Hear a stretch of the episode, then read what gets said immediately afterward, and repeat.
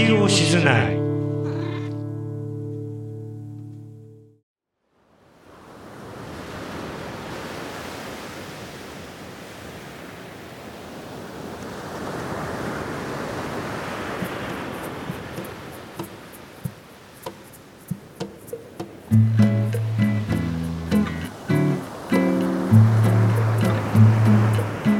こんにちは。皆さんご機嫌いかがでしょう？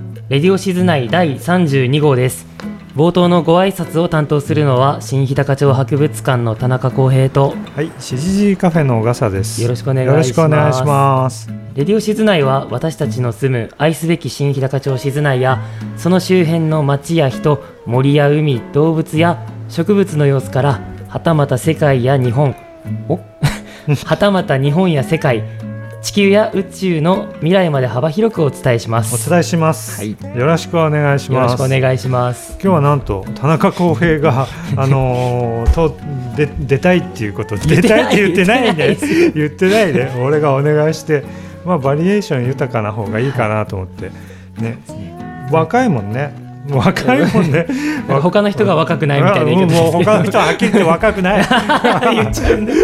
若くはない、うん。4050だもんみんな。やまだ若いですよ。そうだね、はい。うん。市川さんの年齢言ったら怒られるか。怒られまでもハートは僕より若いと思う。あそう、はい。うん。幼児ぐらいの感じそこまであ言ってないか。そこまで言ってない女子高はい生です。女子高生ね。はい、今日、うん、今日は雨降りだね。今日は10月1日はい。夜のしじじカフェですけれども、はい。今日から緊急事態がねそうですね。明けました。北海道は。うんうん。田中君近況は何かあります？そうですね。今日から博物館があはいはい。え緊急事態の臨時休館を開けてうん。開館をスタートしましてう、ん。開館と同時に第7回特別展をうん。始めていまして、移住した人々という名前で、うん。今展示中ですね。展示中だね。その展示をずっとやっておりました。うんうんうん。休館中は。はい。休館中忙しかった？の結その準備で？そうですね。準備で結構追われてはいましたね。はい。机もちょっと汚くなってしまって、そうなの？はい。うんちょっと大変でした。大変だった無事にうん。開催できたので良かったです。うんはい。よかったね。良かったです。はい。今日は人たくさん来た？そうですね。結構、あの平常時の平日だと、うん。そんなに来ない時は本当に十何人とかしか来ない日もあるんですけど、うん今日は結構来てくれました。うん。何十人かまだ見てないですけど、十何人ってなな何？あそこカウントするのがあるの？そうなんです。あの常設展示室の入り口にカウンターがあって、あそうなんだ。展示室の中にうん。入っていった人の数を数えるので、うん。単純に図書館に行っただけの人は数えられないんですよね。あそっかそっか。えだから博物館に足を運んできた方の人数なので、うん結構普段は何もない日の平日だとうん。十何人とかってなっちゃう日もあるんですよね。う。ん。そっかそっか。はい。えーよかったね。よかったです。はい10月3日にうん。関連事業のバスツアーをやる予定だったんですけども、うんそれも定員がもう今日でいっぱいになって、へえバスでその何？その博物館で展示してるとこ回るのそうですね。あの、ね。淡路の関係の展示が今回メインなんですけども、そのゆかりの地を町内ですね、うん。ぐるぐると回って、そこであの静内郷土史研究会の山田会長さんという方がいらっしゃってその方に解説をしてもらいます。へはえ知らなかった。そんなのそんなこと募集してたんだ。い、してたんですよ。新聞にもあ載せてもらったんですけど。えへえなんか無事、まあ、ちょっとねあのコロナの対策でバスなので、満員は載せられないのでちょっと20人にしうん。20人絞らせてもらってへ定員いっえぱいになったんでもう締め切っちゃったんうですけど、ん。それ同行するの？私も乗ります。あそそうなんだ、だへえそれがあるのが10月。3日ですね。あ座ってかい。なんでもうあさってすぐその準備もあってちょっとああ取ったりばったりしてましたけど。うんそっかそっか。お疲れ様。いえいえ。はい。大笠さんの近況報告はいいんですか？僕の近況は昨日喋ってたんだけどね。ああそうなんじゃ ないですね昨日から今日にかけてうん今日は何もないいい一日だったよ。あそう 何よりです。だから緊急事態開けたからさ、はい。もうあ今日からもう人がバンバン来てしょうがないなと思って、はいはいはい。全然来なかったね。いや失敗したな俺来ればよかったな。何しに？あの昨日う。ん昼の仕事中流れてた車のラジオで、うん。ラッキーポイントカフェだったんですよ。ラッキーポイントカフェだったんだでも昨日だったんでうん。ちょっと昨日忙しくて来れなかった。今日来ればよかった。あそうか。すいまあ常にうちはラッキーポイントだから大丈夫だじゃあちょっとすぐ来ます。また運気が下がったら。はい。というわけで次の最初のコーナーやってみるか。はいはい。それでは最初のコーナー。それでは最初のコーナーちょこっとインフォメーションですはい。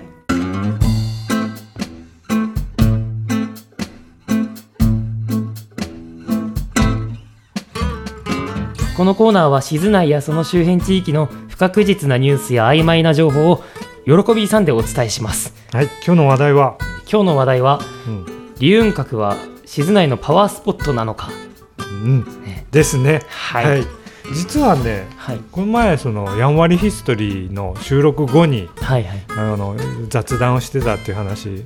それで喋ってて、あ龍雲閣ってすごいなっていうのをちょっと思っちゃったのね。うん。あすごいこの場所すごいぞっていう話になって、あちょっと行ってこようと思って、はい。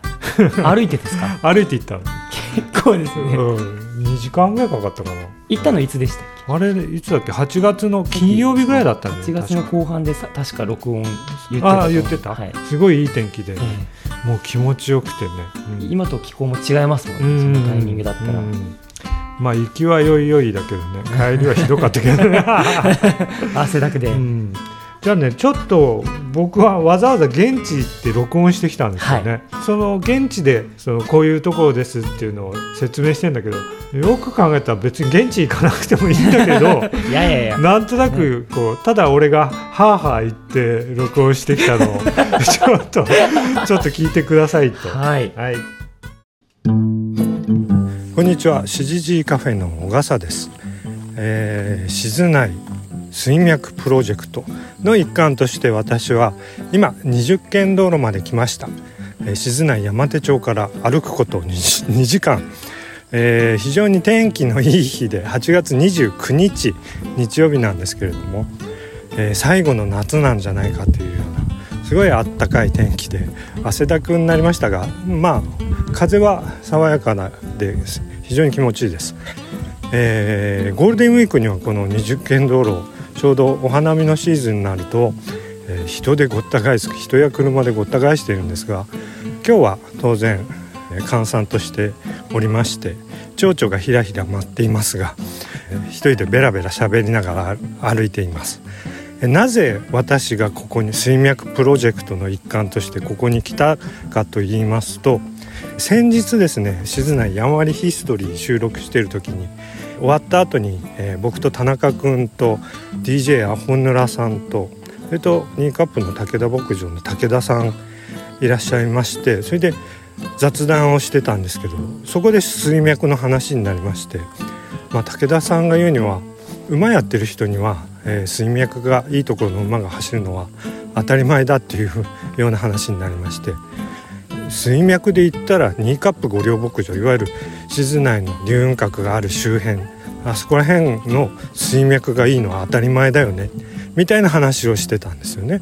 それでああやっぱりそうなのかと思ってまあ私以前から水のことを気にかけて例えば上森浄水場の水道水の高度が高いっていう話は、えよくするんですけれどもこの奥にあるみその五稜の湧き水だっけな？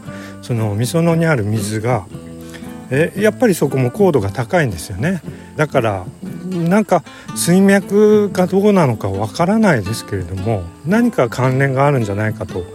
それでそう思って Google Earth でちょっと地形だとか見てたんですけれどもやっぱりここら辺が何かその源になってるんじゃないか。何か関連があるんじゃないか。と思っていたんですよね。それで昨日のことなんですけどふとちょっと思いついたことがありまして私昔よく風水の本を読んでたんですね。風水っていうのは中国から来たまあ開運法というか、えーご存知の人も多いと思うんですけれどもその風水の中に「詩人相応」っていう言葉があって詩人っていうのは4つの神。相応っていうのもそれ相応の相応ということなんですけれども家の4つの方位東西南北にその神様、動物を形取った神様を置いておくと家の中に運気が、え、気が良くなるというか気を取り込むみたいなそういう話があるんですよね。それで詩人はその何かっていうと北が玄武。玄武っていうのは亀ですね。亀。東は清流青い龍南は朱雀鳥ですね。それで西に白虎と。白虎っていうのは、えー、白い虎ですね。そういった置物を配置すると家の中に運気が入ってくると。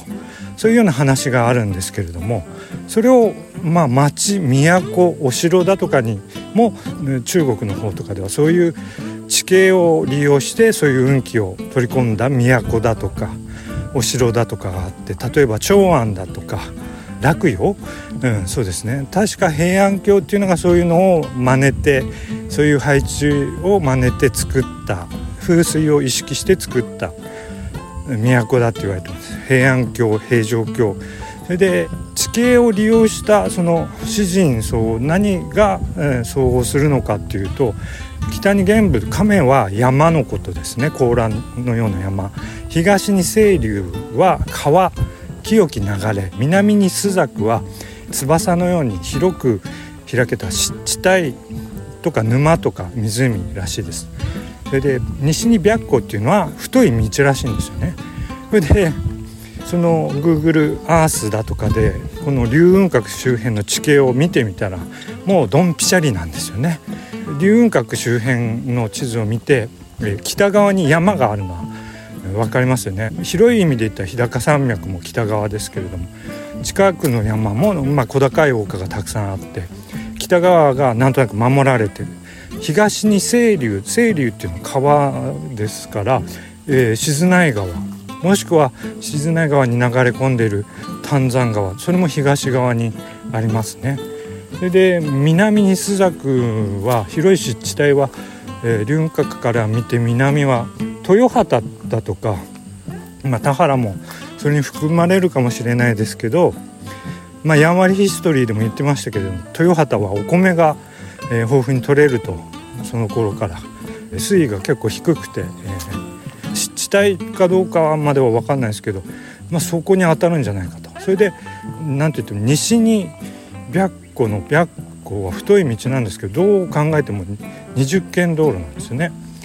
20軒道路は正確には南西に走ってる道なんですけれども、えー、まあ、地形のことを考えるとこの方位にしかまっすぐで長い道を作れなかったんじゃないかと思うんですけれどもそれでもこれだけ太くて長い道を作るっていうのは明らかに何かを狙っているその詩人層を風水的な配慮を施したところに違いない間違いないと思うんですけれども何かそういう重要なところだという位置づけだったんじゃないかと僕は思っています。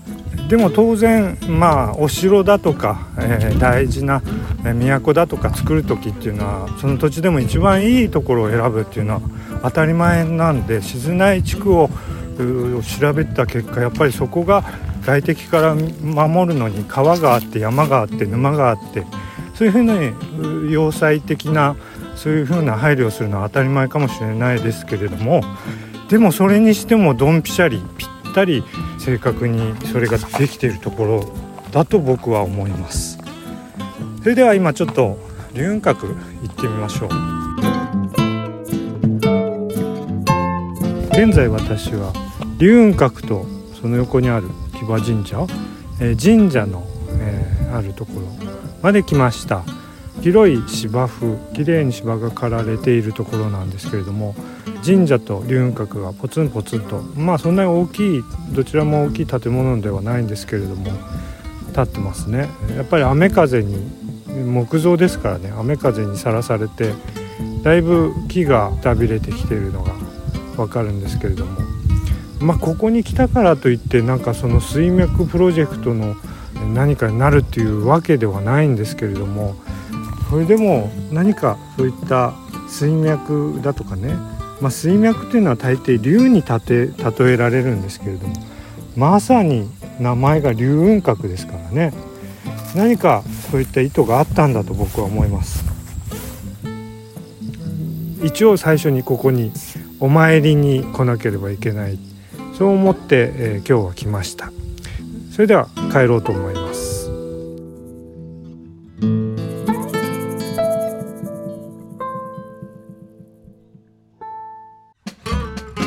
というわけで、えー、わざわざ僕が龍雲閣に、はい、行って行ってみましたけれども。ご苦労様でございました、うん、なんかね音が龍雲閣の音とかすればいいんだけどね。ないですね。ないね。龍雲閣の音って言っても、はいうん、虫もそんな鳴いてないし、何の特徴もないあれでしたけれども。一応そこで説明してましたけどこの「詩人相応」って言葉聞いたことありました？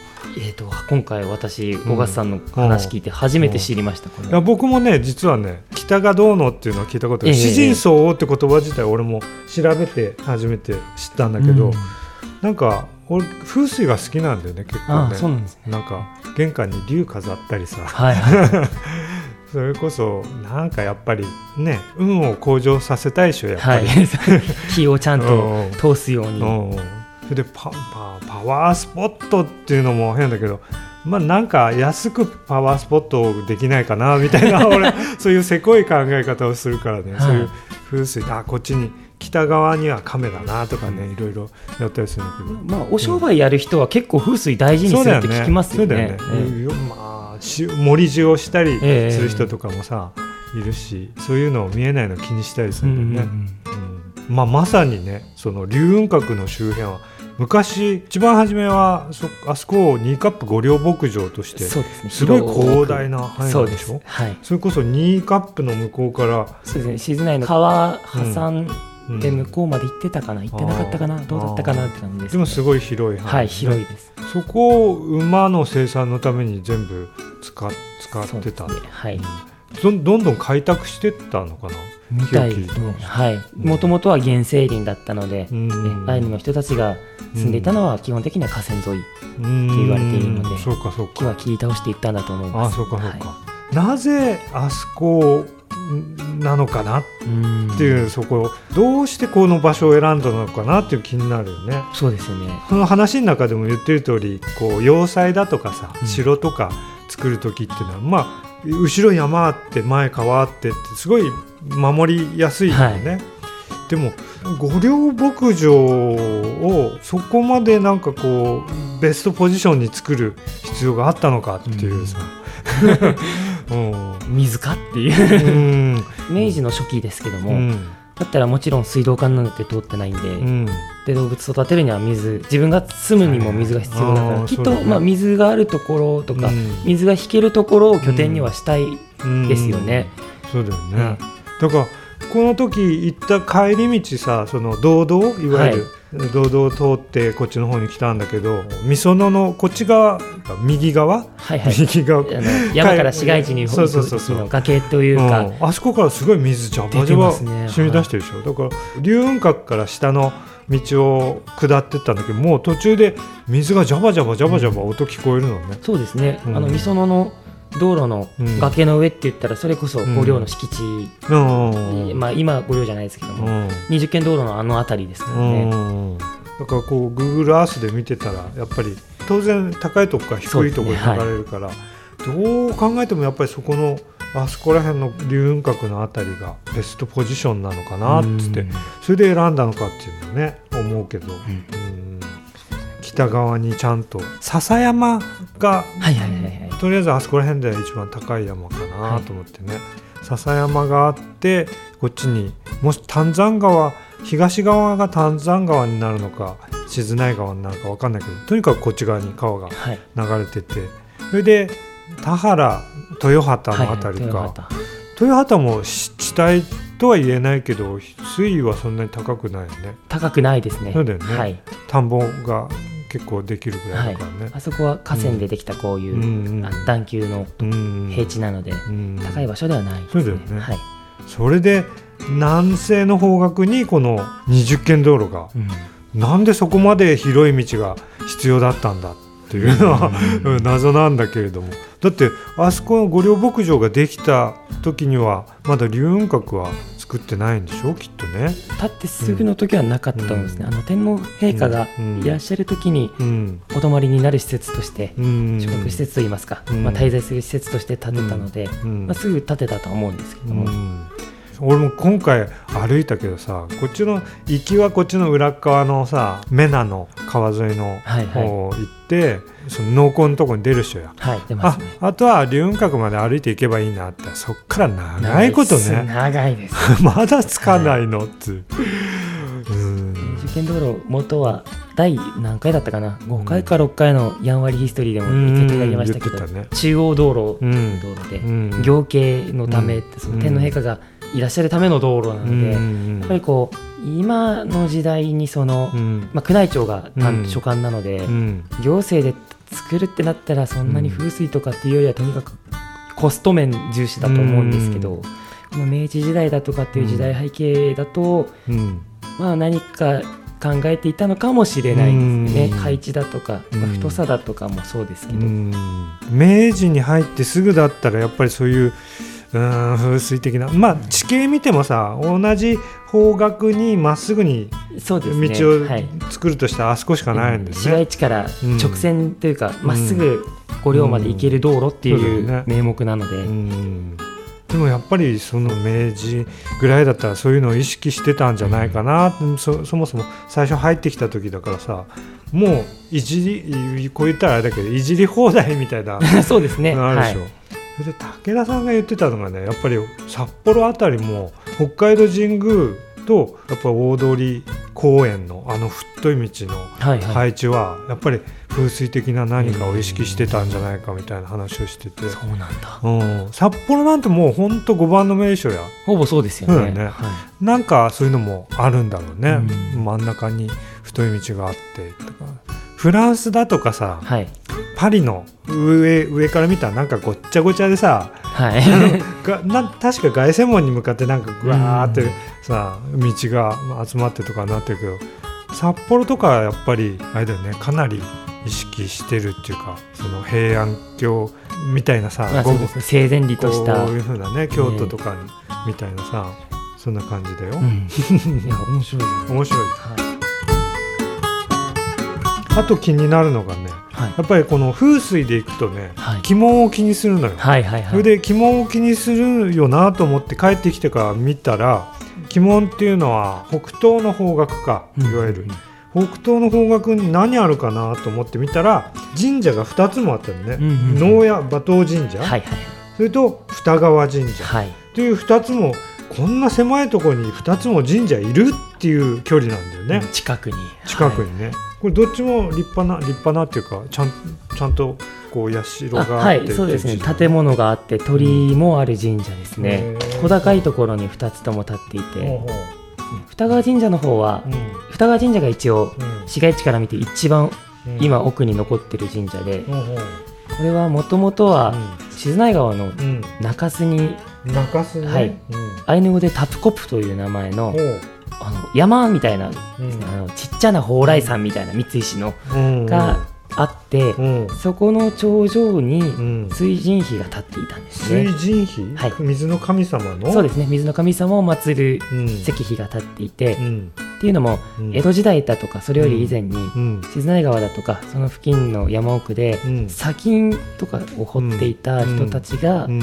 まあ、川の付近で水害があるので、ん。そういうのをないようにっていうので建てたっていうふうに言われているものを、うん。後になって今の二川神社の場所に移したっていうものなんですね。砂金ってさここら辺で掘ってたの、どこら辺で掘ってたそれがわかんないんですよ。の？なんかそのうん実はうん。アイヌのですねうん。伝承があってうん。江戸時代だとかもっと前からうん。静内川だとかこの静内の山奥でうん。本州から来た人たちが砂金を掘っていたと。うん。でその記録も残ってるんです砂金掘りをしていたっていう。ただどこで掘ってたかというのをアイヌのトップたちがうん。どこで砂金を取れるかっていうのをうん。固く口を閉ざしたっていう伝承が残ってるんです。静内地区で。うん。水が結局掘り起こして土砂で汚れてしまって生活用水がうん。汚れちゃうからっていうので砂金はどこで掘れるのって聞聞かれてもうん。みんな口を閉ざすようになって、今うん。場所がわからなくなってしまったっていうど。面白い現象があるんですよ。封印されたんだ。そうなんです私これ学生時代から見つけたくてしょうがないんですね。先に出るところそう。いや そんな下心はないですけど。下心。いやいやいや。ないですけど、うん。どこで掘ってたのかっていう。うん。なんかじゃあポイントがあるんだ。なんか適当にどこでも掘ったら出るわけじゃなくて、なんかあるんでしょうね。それこそゴールデンカムイだよね、本当にそうですよ、うんね、馬頭神社は、バトル神社ね。あの静内でよく見る馬頭観世音をうん。祀っている、うん。馬頭観世音っていうと実はあの仏教なんですけども、うんちょっとだって神社っていう形でお祭りされてますね、うーん。私ちょうど今年うん。ちょろちょろ行ったんですけど、うん。結構山の上でうん。ちょっと熊が出そうだなっていうえ労働からもっと上がるの？上がるんです。そこのあそうなの会館があってうん。へそこからずっと行けるところですね、えはい。まあここら辺熊出てもおかしくないそうですね。うんでまあその2つの神社は実際に鬼門と関係あるかって言われるとうん。わからないですけど、たわからない。ねだ確かにこういうふうに神社置かれていて、うん。二川神社にはうん。その水神碑のほかにうん。社日うん。と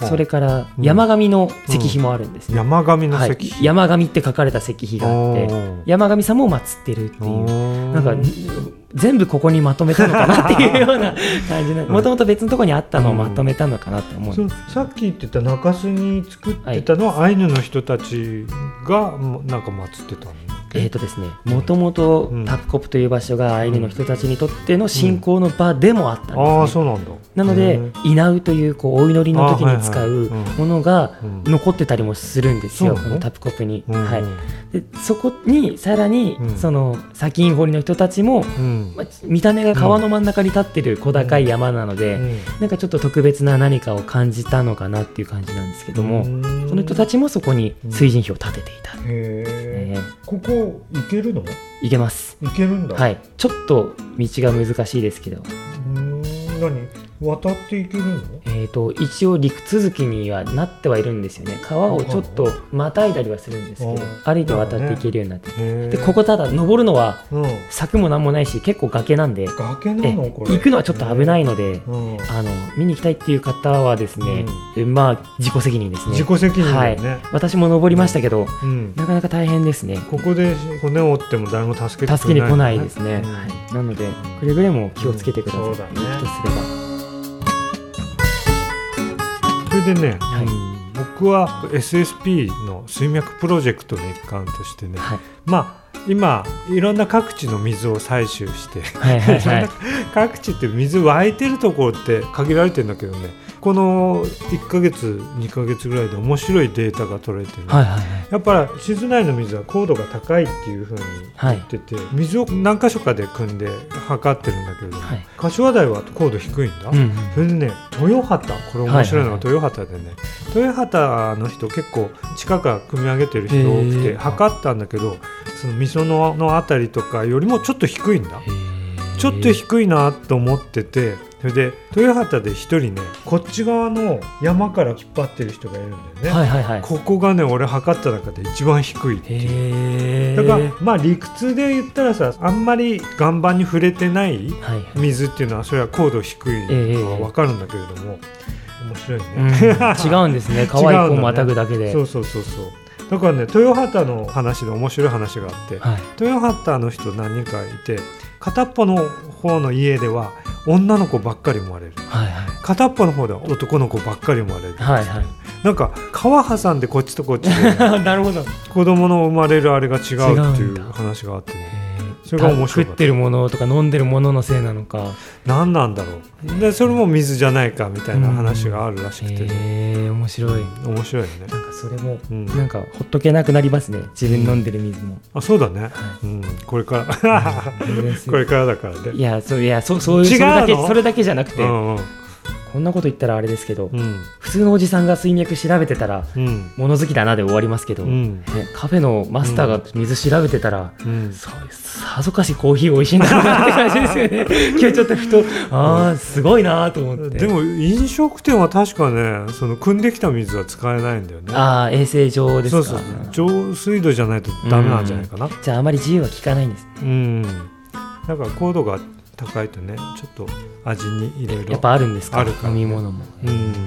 こんな感じでねあの龍雲閣龍雲閣行ったからってねなんかこうパワーが得られたわけではないんだけど。上がった感はない、うんなんかねこうなんかすごいエネルギーがさ体に入ってとかうん。そんなになかったんだけど、そもそも龍雲閣が今ちょっと結構ボロボロな状態でしょ、まあそうですね。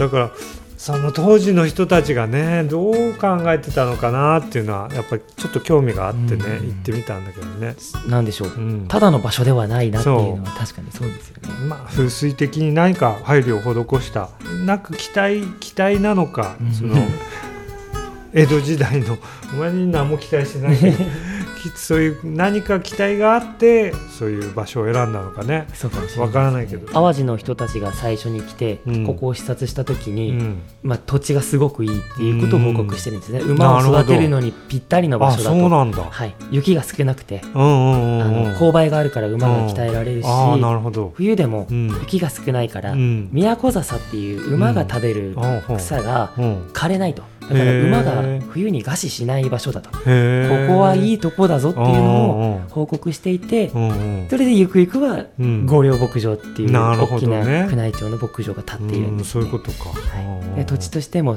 いいところだったんですね、うん。ここは。なるほどね。わかりました、はよし。じゃあこんな感じで締めようかね。はい。はい、歴史の話になっちゃいました歴史の話をしようと思ってたんだあ今日。いいんですか？じゃそうだよ。ああならいいのか、うん。以上ちょこっとインフォメーションでした。でした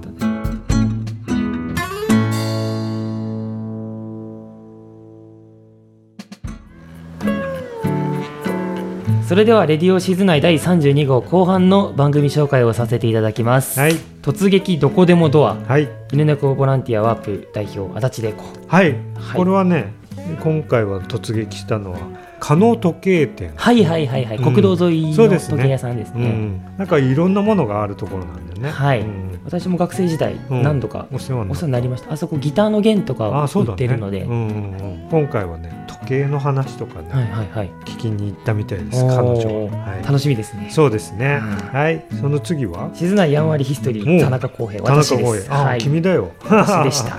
はい。不思議だ。不思議だよね。みんな笑っちゃうのがちょっとわかりますね。このな そう？喋ってる時そにふふってなっちゃう。あそうか。今回はですね、うん。淡路の方から来たシャニチというものについてお話ししたいと思います。はい。はい、初日さんね。そうです。はいこんな感じ。2つをやります。はい、はい。以上レディオシズ内第32号前半部分は終了します。うん。私たちはエンディングにもう一度登場しますので、また後ほど。後ほど。はい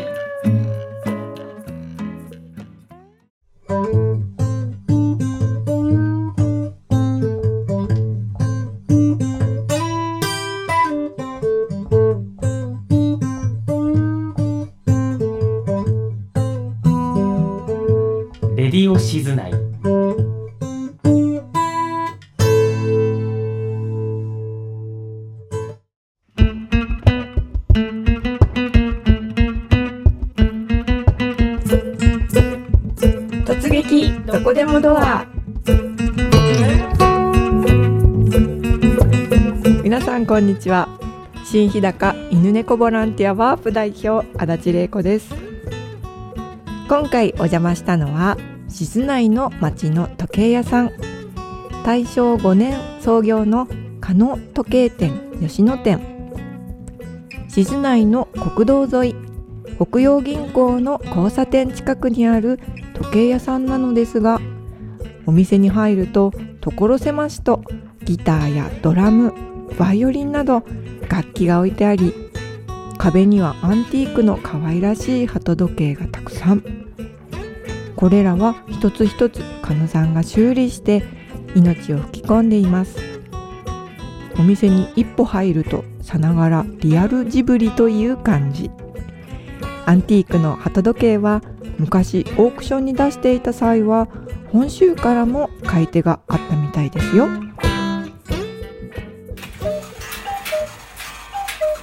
あー。巻き終わっている。ってる人。へー。犬がいて。スイス鳩のが鳴いて、うん。まあ、数打ちが終わればオルゴールが動かなきゃいけないんだけど。し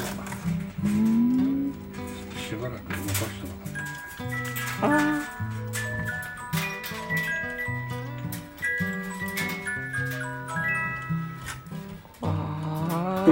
なかなかここまで凝ったのって見ないですよそうですね。ね水車が動いてる。はへえちょっとなんかしばらく動かしたから油が。ああいやそれもなんか味がありますね。えー、かわいい。あこっちはヤギが。あっちは水車と人が動くだうけで。ん。こっち側は上の人が出てくるんですね。あー。すごい立派なのがいっぱいありますねね。ねこっちの全部30年我々40年前の鳩時計。向こうのももう今製造してないですね。あそうなんですか、結構ねあの各家の物置探したら出てくると思いますよ。動かなくなったやつが。直してほしいっていう人結構いますんで。持ってきてた修理はしてますんで。木製の鳩時計。じっくり見たことはあまりないのでよく見ると一つ一つ個性があって重りをつけて動くようにするとお知らせの時間に小窓の鳩はもちろん水車が回ったり薪割りをし始めたりヤギが跳ねたり細かなパーツが生き生きと動き出すのです。40年奏でてきた何とも言えない音色がしますよ。これまでに珍しいお客さんいました？なんか、珍しいお客さん、ん。いやもう一人で何十個も買ってる方います。コレクションしてる方。コレクション、えその方が欲しい欲しいって言うからいろいろ用意してみて。うん。倉庫に眠って動かなかったやつを全部きれいにして。あそしたら意外とこの間もなんか東京の方から56人の方が車で来てーはい。すごい面白いものいっぱいあるねっていう話をしてました。そう新なんか。郎の彼でしたから楽器もねいっぱいあるんですよね。作ったんですけど。へえ本当に加野さんのお店は面白いよいやもうちょっとで綺麗にしたいんですよ。いやーいっぱい。宝物がきっとあるんだろうな。あその詳しくないから時計にも楽器にも絵にも詳しくないからわからないんですけど、ええ。見る人が見たらきっと興奮しますよね。宝宝の山だとかそうですよね。でビオラもちゃんとやりたいビオラもありますので。私やりたいんですけどできないんですよね。楽譜も読めない、結構ねいい音しますよ。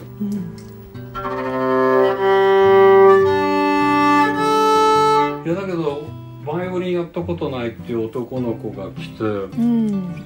でバイオリンの弾き方を教えてあげて、うん。あの喜びの歌をうん。覚えて弾いて弾けるようになってる。散歩の子行っちゃいましたけどね、へえそれで今今今度ウクレレのあの町ゼミをやるのでそのウクレレの今初心者向けの教本を作ってた。んです町ゼミはいつやるんですか？えっ、とね10月8日うん。申し込みの10月15から11月うん。15ぐらいだったと思うんですけど、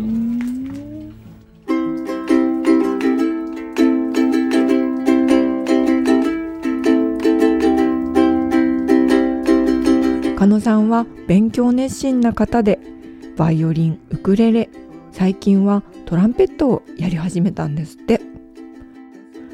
こんな時代ですから好きなことを見つけて楽しく過ごそうじゃないですか。という考えの方です。クレイジー。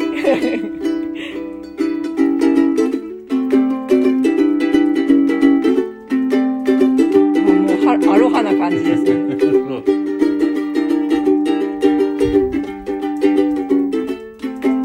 っていう感じの、気分明るくなりますね。音楽ってね。そうですね。やっぱハワイアン、ハワイですから、うん。感じとしては暗いコロナで 家でぐちぐちしててもしょうがないそうだうそうだ。はい、音楽ね。だから結局我々ってその与えられたものでも溢れてるじゃないですか今、うん。テレビスイッチ入れたら映像も音楽が流れてくるラジオ入れたらラジオも流れてくる。うん。全部溢れてるけどある日バン大停電が起きたわけですようね、ん。だから何にも電気が入らないわけですよ。でその時に昔って何やってたかなってろうそくつけてでちょっとギター弾いたり音楽を自分たちで演奏して楽しんでた。太鼓を叩いて踊ったり、キャンプファイヤーですよね要はね、ああいうのをこうやることでこう楽しくやっぱり何か自分がやらないと面白くないじゃないですか、うん。与えられてるだけじゃなく。てじゃあ簡単にできるもの何かな。あ4弦しかないウクレレはすごくいいだろうと。私の周りには結構音楽に長けた人がいたりして私自身は詳しくはないんですけれどもなんかわかんないけど音楽って特に生で聞く音っていうのは何とも言えない生きる力になると思うんです。私の人生の中で一つだけ後悔していることがあってそれは学生時代に吹奏楽部に仮入部したんですけども結局陸上部に入ってしまったことです。陸上部での経験は無駄ではなかったんですけれどもそれはそれで良かったとは思ってるんですがもし楽器を奏でることを続けていたら一生ものの宝物になったと思うんです。老後は楽器を趣味で弾けるようになりたいなと思います。10月に開催されるというまちゼミウクレレ教室ぜひご参加ください。いくつになっても挑戦することは続けた方がいいですね。お店の中には絵画も数点飾られていて女性がモデルの柔らかなデッサンが目に入ります。独特の背景が印象的。お伺いしたあの絵のお話をちょっとお伺いしたいんですけど絵ですか、えーあはいはい、ええ。この作者の方は？小林勝さん。はい。西方館文化会館？西方館どっちだろう？まあ結局映画が来るたんびに14枚ぐらいの絵をうん描いて、うん。それを仕事としてとにかく次西部劇なんとか？っつったらその絵を描かなきゃいけないわけですよ。馬の絵と、あの上にカウボーイが乗って、で荒野の用心棒とかなんとかってこうな描いたやつをバッとこのぐらいの大きさで描いて、告知を貼るわけですよあちこちにね。あそれそうか。一日ぐらい。何枚も書かないとそい。うです。3人ぐらいでもう5枚ぐらいずつバーッと描いては貼るってそういう仕事をやってたからやっぱり相当やっぱり絵を描く訓練にはなったんだし、まあ、好きだから仕事としてやってたと思うんですね。映画館静内にあった映画館のそうそうそれはそっちが専属。文化文化会館と向こうに西方館と2つあったんですよね、あ3つか。こっち1つ向こう2つで。映画館がふ映画館三つ三つあったたあっんですえー、知らなかった。それでそこの絵を描いててでまあその後は小林さん、まあ、趣味でずっと描かれたりしたんですけれども、毛皮の縫製を太陽漁業で頼まれてミンクの縫製をやり始めたんですね。全然違いますね絵と。うん、ああの ミンクの縫製は、まあ、100人ぐらいぬ塗り子さんを集雇ってでそこでじゃあ小林さん何を才能を発揮したかってデザイン画を描いてこんなコートをそう書いてそれをさ東京へ持って行ってメーカーに見せてこういう毛皮のあれでどうですか？っていう仕事をされて。だからやっぱり女性のこうね体つきと洋服のこの雰囲気をこう描くのが非常に、ね、得意で。ただ女性の絵がとにかく好きで絵ばっかり描いてて、でそんなの売れないよと。だからか背景画とか風景画とかそういうの描いた方がいいよっていうふうには言われたらしいんですけれども、自分はやっぱり人物が好きで人物をひたすら描いたっていうのがやっぱりこう絵の特徴として出てきてますよね。あの写真なんかでもそうですけどバッグも全部後ろまで描いちゃうと、何言いたいか分かんなくなりますよね。バッグぼかして人だけアップすることで、あの人物が浮いてくるんですけど、その技法がこう小林さん独特な絵で。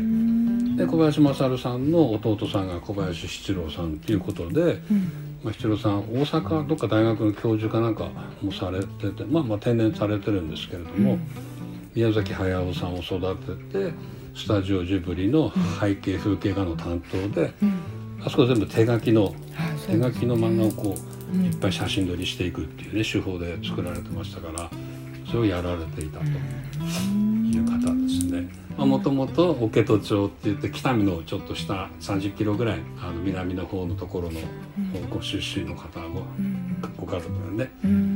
でそれでお兄さんは静内に来てその映画館の絵を描いて七郎さんは東京へ行って漫画の方をやられただと思うんですけどね。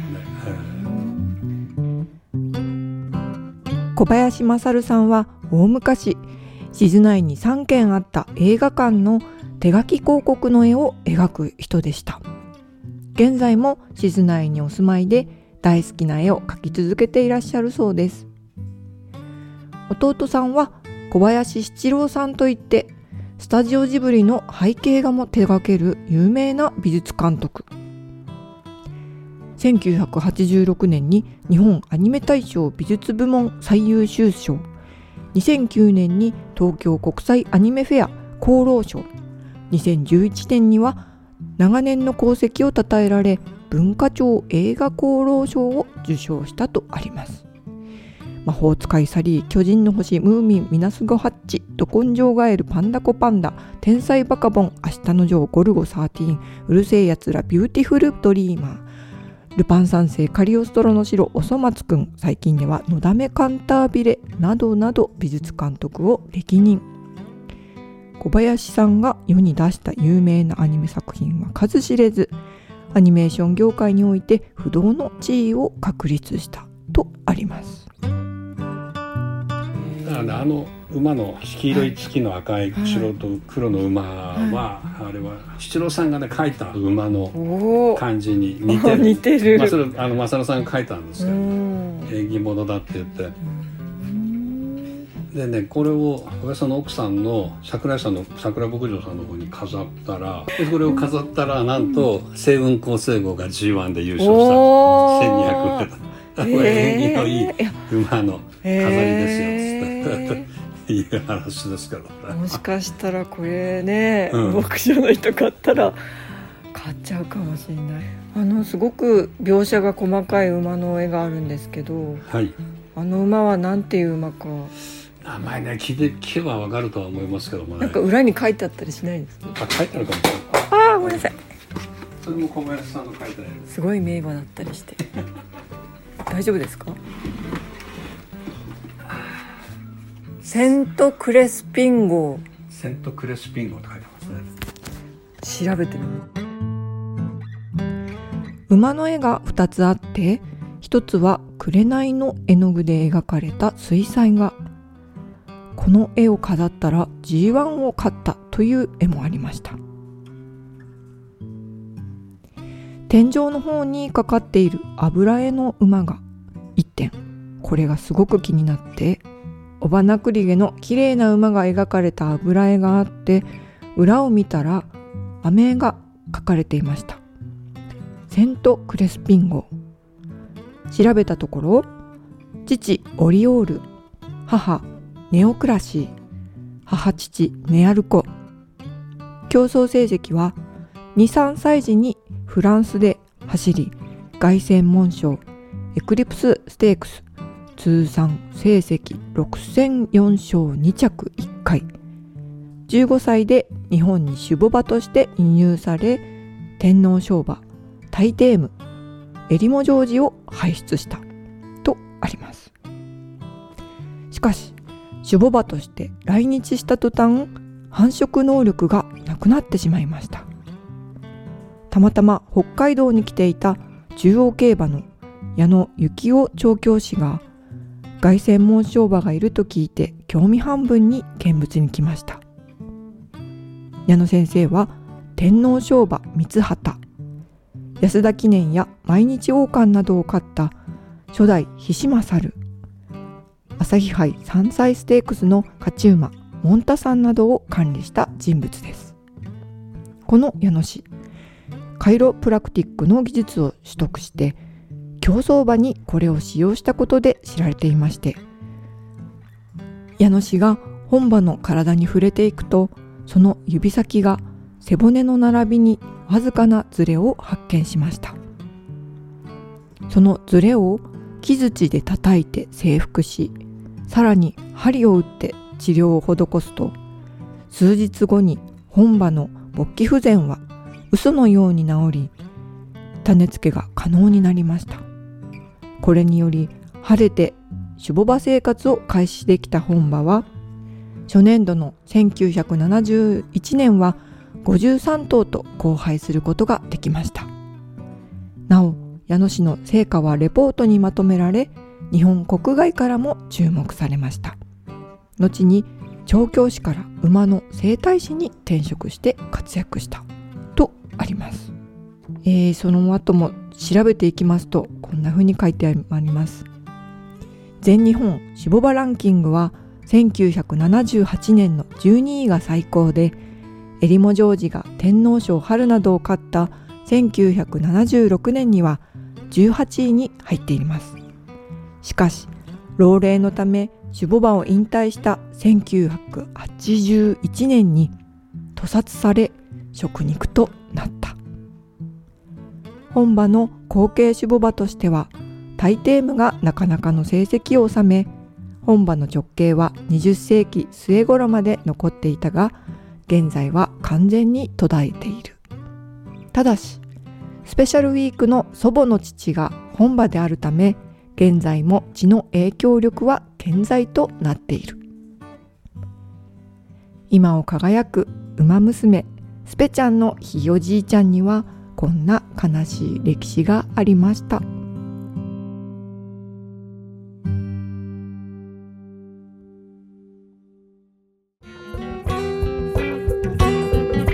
小林勝さんがどのようないきさつでこのセントクレスピン号を描いたのかは分かりませんが静内のとある時計店の一角ビジネスとして巨大化する昨今の日本競馬産業の行く末未曾有のウイルスに翻弄される人々を鳩時計が刻む時とともにひっそりと見守っているようです。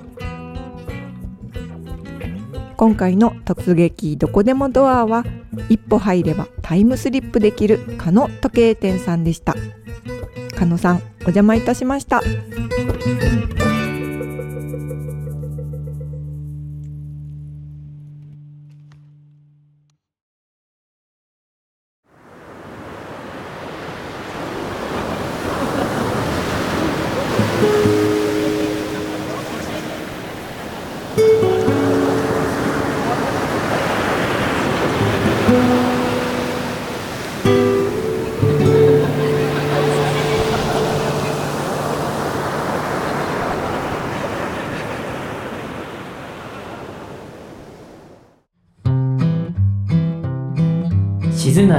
やんわりヒストリー。静内やんわりヒストリー。この番組は新日高町静内やその周辺の日高管内の壮大な歴史をやんわりと捉えてみようというコーナーです。はい。担当するのは新日高町博物館の田中と。しじじカフェの小笠です、はい。よろしくお願いします。はい。今回はひたすら田中康平尽くし。みたい。な、失礼いたします い、いですね。はい。はい、今日はちょっと今日は？特別展の準備等でうん。ドッタンバッタンしていたせいで。なんか忙しかったらしいね。そうなんです。ね。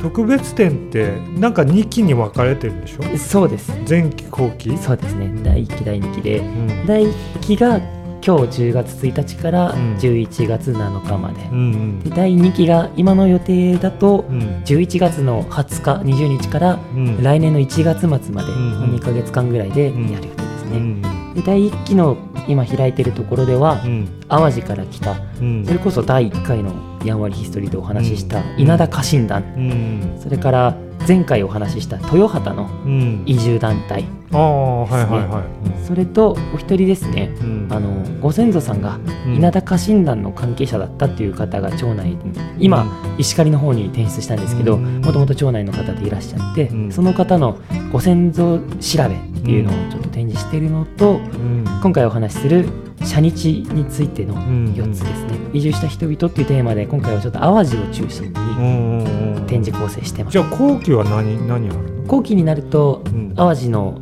展示の一部を変更したものとうん。それこそ春立ちの時にお話ししたうん。えー新潟から来た人あ々あはいはい。だとか、うん。あとは三井市の歌笛地区にはうん。福井県からうん来た方々が多くいるので、うん。福井県、うん。それから町内に東北の岩手県から来た方々も結構いて、そういった方々も取り上げます後期に。にそれから現代の移住っていうことで、うんまあ、我らが移住コンシェルジュ市川福子さんにちょっとうんご協力を仰ってへ今のちょっと暮らし体験だとーかはいはいはい。そういうものもうん。ちょっと紹介できたらなとへえ面白いね。面白そうでしょう。楽しみなんです。うん。じゃあその準備でかなり忙しかったんだね。そうですね。うん今回のやんわりヒストリーはあんまり忙しかったから 原稿を作る余裕がなくて。えちょっと用意が間に合わなかったので、うん。特別展で今絶賛展示中のうん。社日というものについてうん。お話しできればなと思います。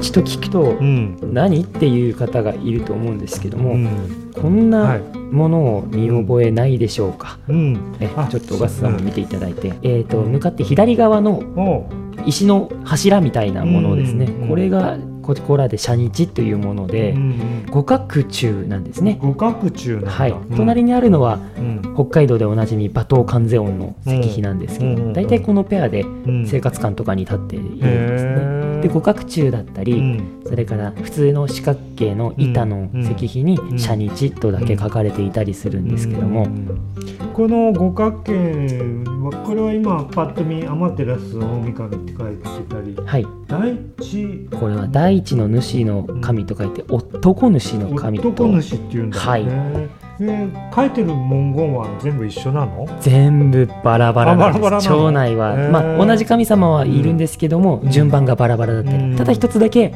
うん。アマテラス大神が正面っていうことは変わらないんですね。で社日って何っていうと、うん。そもそもは、うん。春分の日秋分の日うん。に近い、うん。えー土の絵の日という暦があってですね、うん。その日なんですね、うん。だから年に2回春の社日と秋の社日っていうのがあります、うん。で雑節っていうあのうん。日本独特の季節の名前ですね。あの春分秋分だとか、うん。節分だとかいろいろあるんですけど、うん。あその社日っていうのの日を土の絵の日。土の絵。はい。土の絵っていうのはこれい犬だよねそうですね。なんであのう牛の日だとかこう土曜の牛の日とかっていうじゃないですか、うん。そういうのの土の絵の日っていう暦ですね、うん。社日ってそもそも社会の社に日本のに、はい。社社の日だからこの日を社の日社社日なんだ。そういうことです。ねだから この神様の名前っていうよりは、うん。この日の名前日の名前なんだ、ですねへえ知らなかった。でもともとはそのん。中国古代ですね、うん。周の時代だとかもっと前殷周春秋戦国の周の時代だとかその前うにん。社食団っていうですね、うん。難しい名前の土だとかうん。国の国土、うん。土地そのものの神様っていうのを祀る信仰がうん。日本の風土に合った形で広まってうん。うん社日というふうに言われて、うん。でこの日にうん五穀ですね、うんうん。あの雑穀だとか、うん土地の神様をうん。お祭りするんですけどもそれを土地の地に神様と書いて地神だとかうん。地神うん様うん。とか、まあ、通称で社日の日に祀るので、うん。社日様というふうにうん。呼ぶんですね。へえ。これは日本に広く広まっているのかい？えーとですね、うん。いろんなところにありますね。あそうなんだ。えーとうん。関東だと神奈川県に多くて、うん。あとは関西にはあんまりないんですけども、うん。中国地方の岡山県だとか、うん。あとは四国地方うんですね、九州にもありますね。うんでそこから移住してきたうん。人が多い北海道のうん一部地域にも広まってると。うん。で北海道の全域ではなくてうん。もともと本州でとかうん。四国九州でうん。社日を信仰していた地域の人たちがうん。移住してきた町、うん。北海道だと雨竜町だとか、富良野だとか、札幌もそうなんですけどうん。もあとこう我々の静内。静内三石新カップに多いですね。うん。実は地域によってこのうん。地神様、うん。社日の信仰ってバラバラで、うん。場所によってはうちと全く違う社日じゃなくて地神って言ったり土光様って言ったりとか。これちょっと仏教寄りになっちゃってるんですけども、はあいろんな呼び方があって、はえー、と静内だとかで広まっているのは、あうん。江戸時代にうん。大江文派っていう、うん。あの神道家ですね、うん。あの神道をやってる人が書いた「新鮮霊障春秋社日将棋」っていう本がうん。あるんですね。うん。ここでこういうふうにお祭りしましょうだとか、うん。こういう神様を祭りましょうっていうのをうん。この人がまとめていて、うんこの人のパターンの地鎮信仰っていうんですかねが徳島うん。県付近の四国地方だとか、淡路島。うん。岡山県というところでうん。広まっていったんですうね。ん。で新日高町はうん。その淡路島からの移住者が多いのでうん。淡路島の人たちがうん。信仰を持ってきて今でも残っているということです。うん。はい。ゆ要するに神道でもはい。仏教でもない。そうです。もともとはそのふわっとしたうん。土着信仰というあーはいはい。農民信仰みたいなものでそれに形式をつけてあげたと。でいろんなところでいろんな形式に変わるので同じうん。社日さんとか地鎮さんでもなぜか仏教寄りだったりうん。神道寄りだったりっていうのはバラバラなんですけどもん。徳島ではうん。このちょっと神道寄りのうん。大江文派さんって人がまとめた方式が広まっていたと。なるほどね。ええ。うん。まあ俺も「社日様社日様」って聞いてこういう石碑を見せられてたからこれが社日様なのかと思って、ええええええ。でもこれが社日様というわけではないよね。これは、まあ、神様っていう言い方するとうんうん。地神様とか地鎮様って言うんですけど、うん。まあ、相性というかうん。それをまあ社日さん社日さん社日さんとかね、うん。お彼岸さんみたいなお感じ。彼岸さんみたいな、はい。そんなイイメージで社日さんって呼ばれていたうんなるほどね。は分かりましたっては分かってないけどね。い、であのうん。分かりやすいのがうん、徳島県で徳島。江戸時代にですね、うん。お殿様を通してうん。この地鎮さんを祀りなさいっていうのをうん神社の関係者がうん。あの農民に発令したんですね。この地鎮信仰をしなさいへー言ったんです。これが豊田八幡宮のうん。早雲古富っていう神官なんですけども、うんそれで当時の農民はどうだったかっていうとうん。藩の財政がちょっと厳しくてうん。新規の農地田んぼとかを開拓していた時期でうん。農民っていうのは日夜働いてもん。だいぶ疲れてたんですね。うん。この初日の日っていうのは、うん。えー、と土に触れてはいけないっていうふうに言われてるんです。うん。だから農作業をしてはいけない日なんですねまあ農民からすればお休みなんですよ。うん。お休みをしてうん。建てた石碑の周りに集まってお供え物をしてうん。お祈りをした後はうん。お供え物を下ろしてみんなでお酒飲んだりおうん。餅食べたりするっていう日でうん。うん。なのでこの年2回にうん。祭日を設けるっていう信仰はですねうん。農民としても受け入れやすくてうん。うん。うん。各地で地鎮碑が徳島県と淡路島でたくさん建てられたんですね。徳島で2000基、二千。はい、淡路島でも270基ぐらいうん。建てられて今今でも残っている。へでそれから以来、え徳島では地鎮さん。で、うん。特に淡路では社日さんとか社日さんっていう愛称でうんうん。農民たちに親しまれて、うん。今日に続いていると、大江文派さんが決めたのは、うん。石を五角柱にしなさいで各神様はうん。正面にうん。天照大神という日本の太陽神ですうね、ん。を書いてうん。で天照は太陽神であると同時にうん。五穀の神様でもあるとされているんですね、うん。でそれと五穀豊穣のうん。羽化の御霊の神。羽化の御霊の御事これはお稲荷さんですね。お稲荷さんの。はい、お稲荷さんの名前は古事記では羽化の御霊の神とかん。羽化の御霊の御事というふうにうん。言われていて、ん。お稲荷さんとうん。それから土の神様、土とか粘土の神様のうん。埴安姫の御事埴安姫の埴輪っていう字が。うん。埴安姫さんのん。埴っていうのは埴輪の埴で、粘土だとかうん。土の神様ですうんね、うん。でそれからうん国土国の土地の神様。うん。大名鞭の御事。これはん。大国主の御事とうん。言った方が分かりやすいですかね、うん。と少な彦名の御事。うん。この5柱の神様がうん。各面に書かれている石碑なんですね。これ田中君何も見ないでこれを言ってたのかと思ってすごい感心してた。でも何も見ないでも言えるんだ。は いいやこれ俺覚えられないな。いやちょっと神様の名前ってな、難しいんですよね。何々の御事とかさ、ちょっと難しいんです。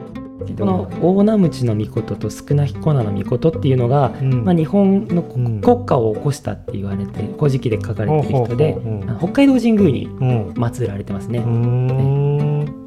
五国の神様アマテラスと、うん。あのお稲荷さんの羽化の御霊の御事。うん。それから土の神様であるうん。埴安姫の御事と、うん。大名鞭少な彦名っていう神様が農業の神様としてうん。初日の日にうん。土を触らずにお祭りしなさいというのが兵庫や淡路で広まった初日さんの信仰なんです。なるほど、はい。うん神道っぽいそうですね。ねもともとはあうん。の土着信仰で土地神様みたいなイメージでうん。農民たちは祀っていたんですけども、うんうんそこにこういった形式で祀りなさいって言われたけどまあ、農民とししては受け入れやすかったんですね。でお休みもらえるし、うん。まあ、土地の神様もともと祀ってたものに石碑を建てるっていう状況なのうで,、ん。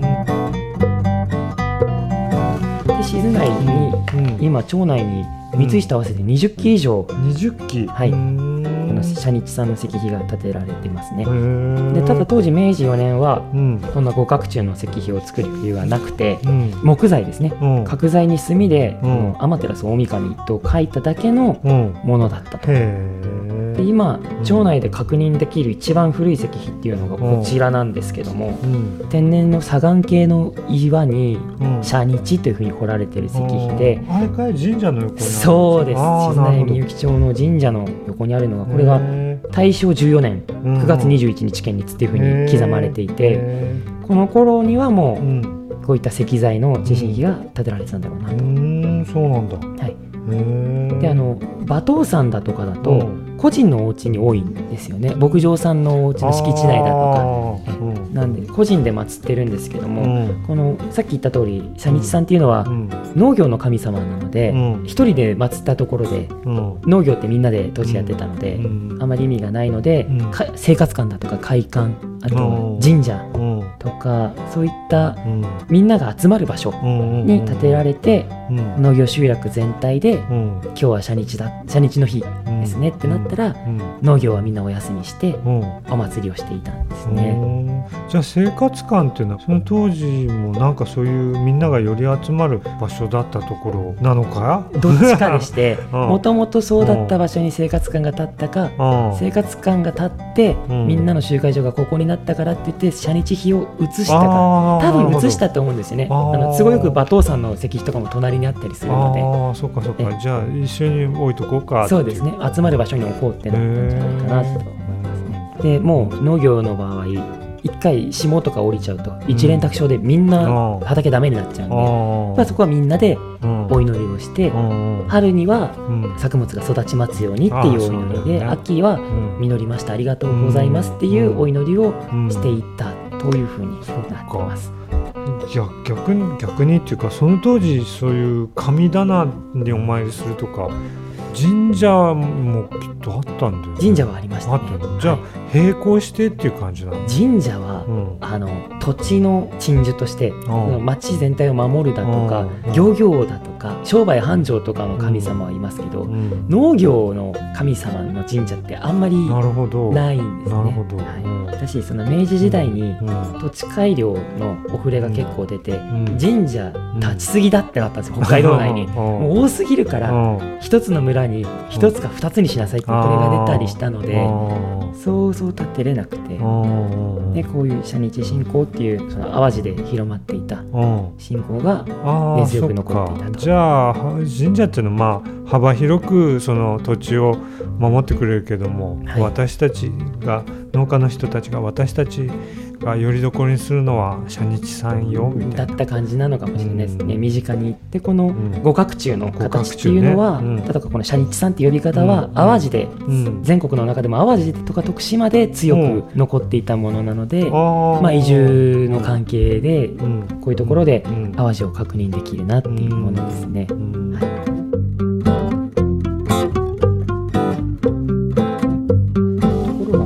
海道はちょっと特殊でして。何かな？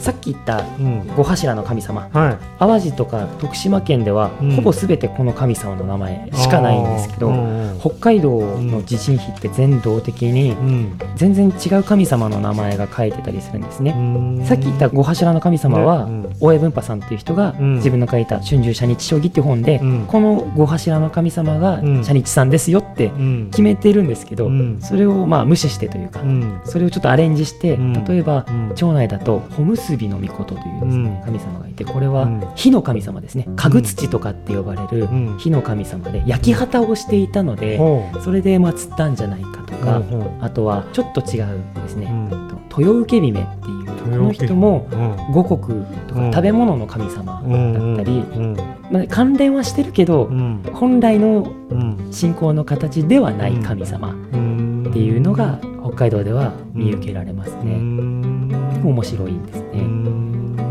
ん豊受姫っていうのが伊勢神宮に祀られているんですね。うん。お伊勢さんって天照大神の神社なんですけども、下宮っていうところにうん。豊受姫が俺行ったことあるよあいいな、いいないんすよ。いいないんすよ。いいよすごいでっかい木とか立って。ね母が何年か前に行って、あそこは空気が違う、うん。何を言ってんだって、その、うん。知ったかぶってたんですけど、また何よって思いながら、うん。でも俺も行ったことないから、そんなね、何をとも言えずに。あと、ちょっと北海道内でうん。面白いのが、うん。さっき言った神様の名前が違うって言ったんですけど、うん。一気に名前を5柱言うと、はい。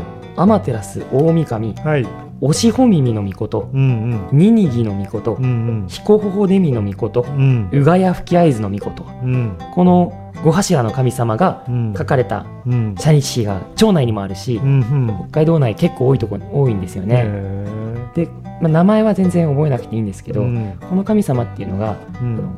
知人五代とういうふうんに呼ばれていて、うん。これは天照の子供、うん。孫、ひ孫、ひひ孫っていう神様なんですね。えつまりうん。皇族天皇陛下うのん。先祖だとうん。古事記で記載されている神様なんですね。う。ん。で全然農業のご利益ってそんなないんですよ、うん。この神様たちっへて。ー。なんかこじつければありそうなんですけど、うんなんか勝利の神だったり、うん。あと開拓の神だったりう、ん。火の神だったり彦頬デミっていうのは山幸彦っていう別名があって、うん。あの山の幸の神様だったりするんですけど、うん。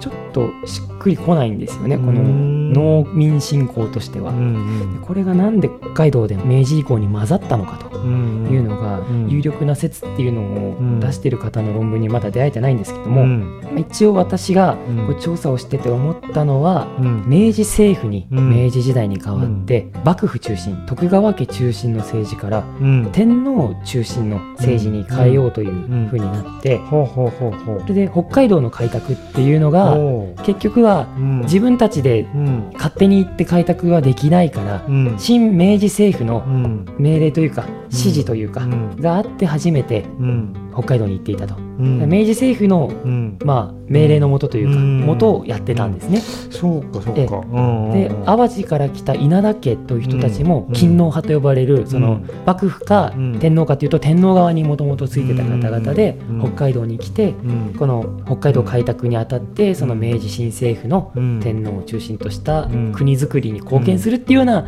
うん。意図があってこういった地震碑を建てたのかなっていうのが一個とうんもしくはまあちょっと年代によって異なるんですけどうん。昭和の時代戦前期に建てられたものであるとすればうん。昭和時代の国家神道の教育ですね。うん。え天皇はうん。そういった神様たちの子孫であるっていう風な教育が行き届いていた時代にうん。天皇中心の国家うん。富国強兵としてうん。そういった地震碑を建てたのかっていうそっか。2つの可能性が私はあるかなと。社日さんっていうのは結構俺古いあれかと思ったけどその昭和の時代に建てられたはい。っていう可能性もある。えー、と確認できるほとんどは昭和ですね。あそうなの、はい、あの静内にあるものはですね。あじゃあ古いのはあったかもしれないけど形がなくなったか。そうです。あの木だったので。ああ、はい。そっかそっか。であ明治より前のうん本州で建てられたものにはうん。こういったうん。天照の子孫うんのうん。名前が書かれた石っていうのはほとんどないんですね。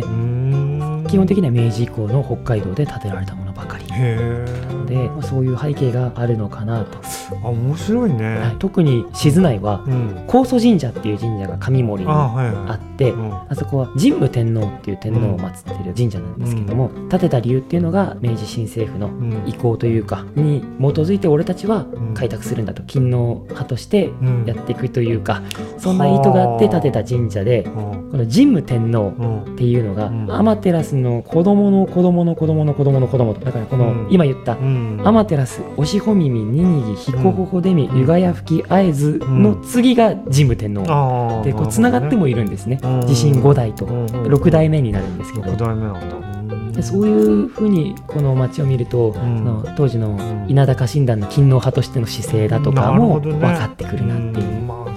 戻驚くけど20軒道路とかのもやっぱり国をやっぱりすごい感じるし。そうですね。ね。五両ですからね。そうね、はい。やっぱりそこら辺の流れなんだね、えーやっぱこの明治新政府のそうだね。明治天皇を頂点とした国力強化うん。とかっていうのの北海道開拓っていう背景がうん。伺えるなっていうふうに私なんかうん。はそういう目で見てますね。そうだね、はい、この地震費、社日費だけでもうん。調べてみるとちょっとそういうのも分かってきてうん。面白いなーっていう、ね。ちょっと深い話っていうかうん難しい話だったんですけど、逆にその北海道の方にそういう神様の名前を書いてるっていうのは面白いね。はい。うん。もともとの本場というか、うん、移住する前の母村ですね、うんにはそういう名前はないです、うん、なるほどね。淡路には一機もないです。より国のあれを際立たせたっていうかなんか。そうですね。そう。明治時代のうん。時代背景というか、はい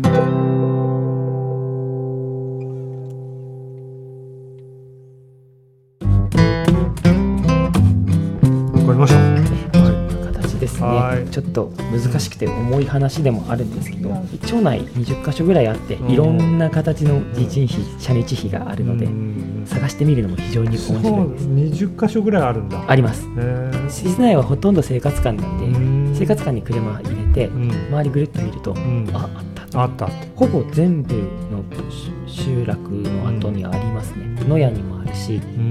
豊畑にも田原にも目名にもうん。中野町清水岡うん。一番古いみゆき町ですね。うん。いろんなところにあります。真歌にもあるしうん。あとは東静内とかうん。三石にもうん。三カップにもあります。じゃあみんなちょっと社日さんを探してみてください。はい。わかるかな、まあ、写真載っけるけどあ五角形の柱が多いんだよね。そうですね。で神様の書かれてたりうん。あとはうんみゆき町にあったような社日とだけ書かれているようなうんものが社日碑ですねちょうどこの、はい。さっき言った地震五代っていう、うん。天照の子孫の名前が刻まれた社日碑うんっていうのをうん。今特別展で展示してるんですよ。ああそうなんだ。実物の石碑を。実物を？はい。どっから持ってきたの、これはですね、うん。個人宅で持っている方がいて、更新した古い石碑を引き取ったという方でうん。その方のご厚意で今回お貸しいただいてなかなか迫力ありますよ。そうなの、はい。どのくらいの大きさ？えー、と高さはですね台座に乗せて私の腰ぐらいであすね。だから大体うん。1メートルぐらいかな、あうん私これ今ちょっと本格的にうん。調べているもので、うん。まだまだ面白いエピソードいっぱいあるんですけどあそうなの？もうん。全然語,、ま語りきれないので。大丈夫よ。私静内と三石はうん。確認できるというか車で入っていけるところは全ん。部回って見てきたんですシャシャニチさん？はい。うん。ニーカップにもたくさんあってん。ニーカップはちょっとまだ回ってないのでここれから回って年末年度末か。んに博物館で年に1回ミュージアムトークってやってるんですよね。そこでまとめてニーカップも含めてお話できたらなと思っていてわかりました。楽しみですえね今後も調べていきます。うん。はい。今回はこんな感じでいいですか？そうですね。満足です。満足？はい。喋った？喋りました。ありがとうございました。ありがとうございました、はい、それでは、うん。静内やんわりヒストリー、次回もお楽しみに。お楽しみに。ありがとうございました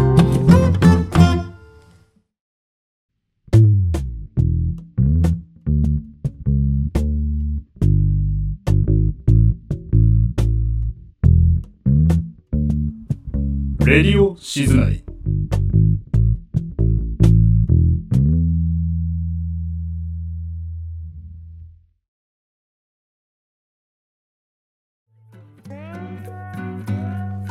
以上、レディオ静内第32号でした。でしたありがとうございます。ははい。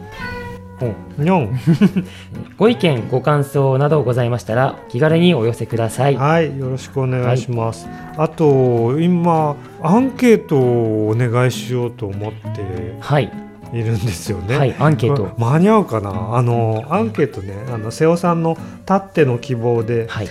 髪髪の毛？う。なるほど。ヘアスタイルって言ってたけど、まあ、ちょっと瀬尾さんに聞きながらアンケート作るけどう、んうんぜひ皆さんアンケートにご協力ください。はい。うんこれ、髪の毛は皆さんあれですねう。んうん、一過言、二過言ありそうです。そうだね うちのメンバーはって言ってないですね。田中君の髪型ももうかたくなに同じ髪型方だね。そうですね。キリはしますけど、うん。私あの、うん。ある意味カミングアウトですけどうん。ストレスですぐ円形脱毛ができるんですよ。そうなんだ。今もうすっかり治ったんですけど、うん。もう高校時代から3回ぐらいできてて、あんまり短くできないんですよね。ああそっかそっか、あはい。それで豊かっていうかまあちょっと長めで、長めでね。万が一発覚してうんも見えないようにしてるっていうのがあって。何その当時は何のストレスがあったの？私高3の時初めてできて、うん。部活の部長やってたんですよね、な何部？吹奏楽部です。でちああょうどあのうん。全道大会とかに出てた時で、うん。結構大変で、うんはいその時にうん。あんまりそんなにストレスっていうほどストレスじゃなかったんですけど体に出やすくて単純にですね、うそんなにストレスじゃないんだけどうん。なんか髪が抜けてるよって言われちゃって あの髪切ってたらですねあこあこ抜けてるよってなって、うん。あとはお仕事だとかうん。ねそういうので。役場に勤めても。そうですね。あー。2回ぐらいできちゃいましたいやでも、まあ、あのできやすいだけでそこまで辛いわけじゃないんですけど、だからなんか見えちゃうと変に心配かけちゃうのも嫌でちあー。ょっと長めにして。うん髪の毛ってどうなんだろうね。俺もあんまり気にしたことないけど、はい。スキンヘッドにする人は多分髪が薄くなってきたからスキンヘッドにするんだよね、まあ基本はそうかもしれないですね、なんかうん、不潔感は嫌なんじゃないですか。不潔感がや白髪なんかも何本かあるとうん。あんまりうん。よく思われないこともありますけど全部総白髪だったらまあそれはそれでうん。なんか完成してるというか。あそうだね。ええ。あー。そういうので0か100かじゃないですけどなんかところどころ抜けて生えてっていうよりはもう全部生えるかうん。全部うん。なくすかっていうようなのなのかな。あのやっぱり女性でもちょっと白いのが混じってると気にして染める人いるよ、ね。俺も結構白髪出やすいんで。うんうん。あーってなります。やっぱちょっとなんか自分で見た限りは、うん。なんかちょっと不潔だなってそうなんだ。か自分で自分を見た時は白髪が増えてると思いますね、うんあそっか。全部白髪だとまだいいかなって俺も白髪はあるけどあ白いなってぐらい然目立たない目立たないでしょ。染めてるんだ。あそうなんですか？嘘だけど。あ なんだなんで嘘つくんだよって。面白くもない嘘 そういうことで言ってない。あそこまで言ってない。それこそ大笠さんなんて、は今年頭ぐらいまで髪の毛めちゃくちゃ長かったですよね、そうだった気がする。いやもう覚えてないですか？覚えてないのね。いや大笠さんなかなか長髪で、うん。切った時は我々だいぶ衝撃でした、衝撃ってことないでしょ。いやいやあれ？別に別に好きだったわけでもないのに。あそそんなこと言わないでください。そんなこと言わないでください。まあね、髪切った理由っていうとね女性なんかは、ねうん。失礼ですけど、失礼だけどね。まあ、これは使えない 失礼しました。失礼しました。傷つく傷つきやすいんだから。ごごめんなさ い。そうですね。関係あるかどうかは私は存じ上げないですけど、正直言って髪にそんなこだわりないから伸ばし始めたんだ。俺も髪の伸ばし始めてその伸ばし始めるのもさよく高校野球のあれだったらひげひげをさ願掛けみたいな。願掛けてそれだね。別に何も願も何もかけてないでただ伸びてきてるからさ切る理由も見当たらないからさ。それでなんか切る理由が見当たったから切ってみたみたいな。それ使えるのかこれみたいな、俺も昔若い頃はね高青年だったんだよ。いや今でも高青年 ね。ちょっと無理があるよ、はい。よしこんな感じで、はい。はい、えっと。で今日今回は田中康平君とレディオシズナイを一本作ったみたいな感じですよ。本当になんかこんなにうん。なんかペラペラ喋ってしまって、うん、いやまだもうちょっとあれだね。これを何回かやったらもうこなれてくるから。ああそうですか、うんうん。たまに気軽にこういうふうにやってみましょう。あはい、はい。ぜひや呼んでください、はい。よろしくお願いします。よろしくお願いします。はい。それではそれでは。レディオシズナイ次回もまたお楽しみお楽しみにありがとうござありがいましたとうございましたよし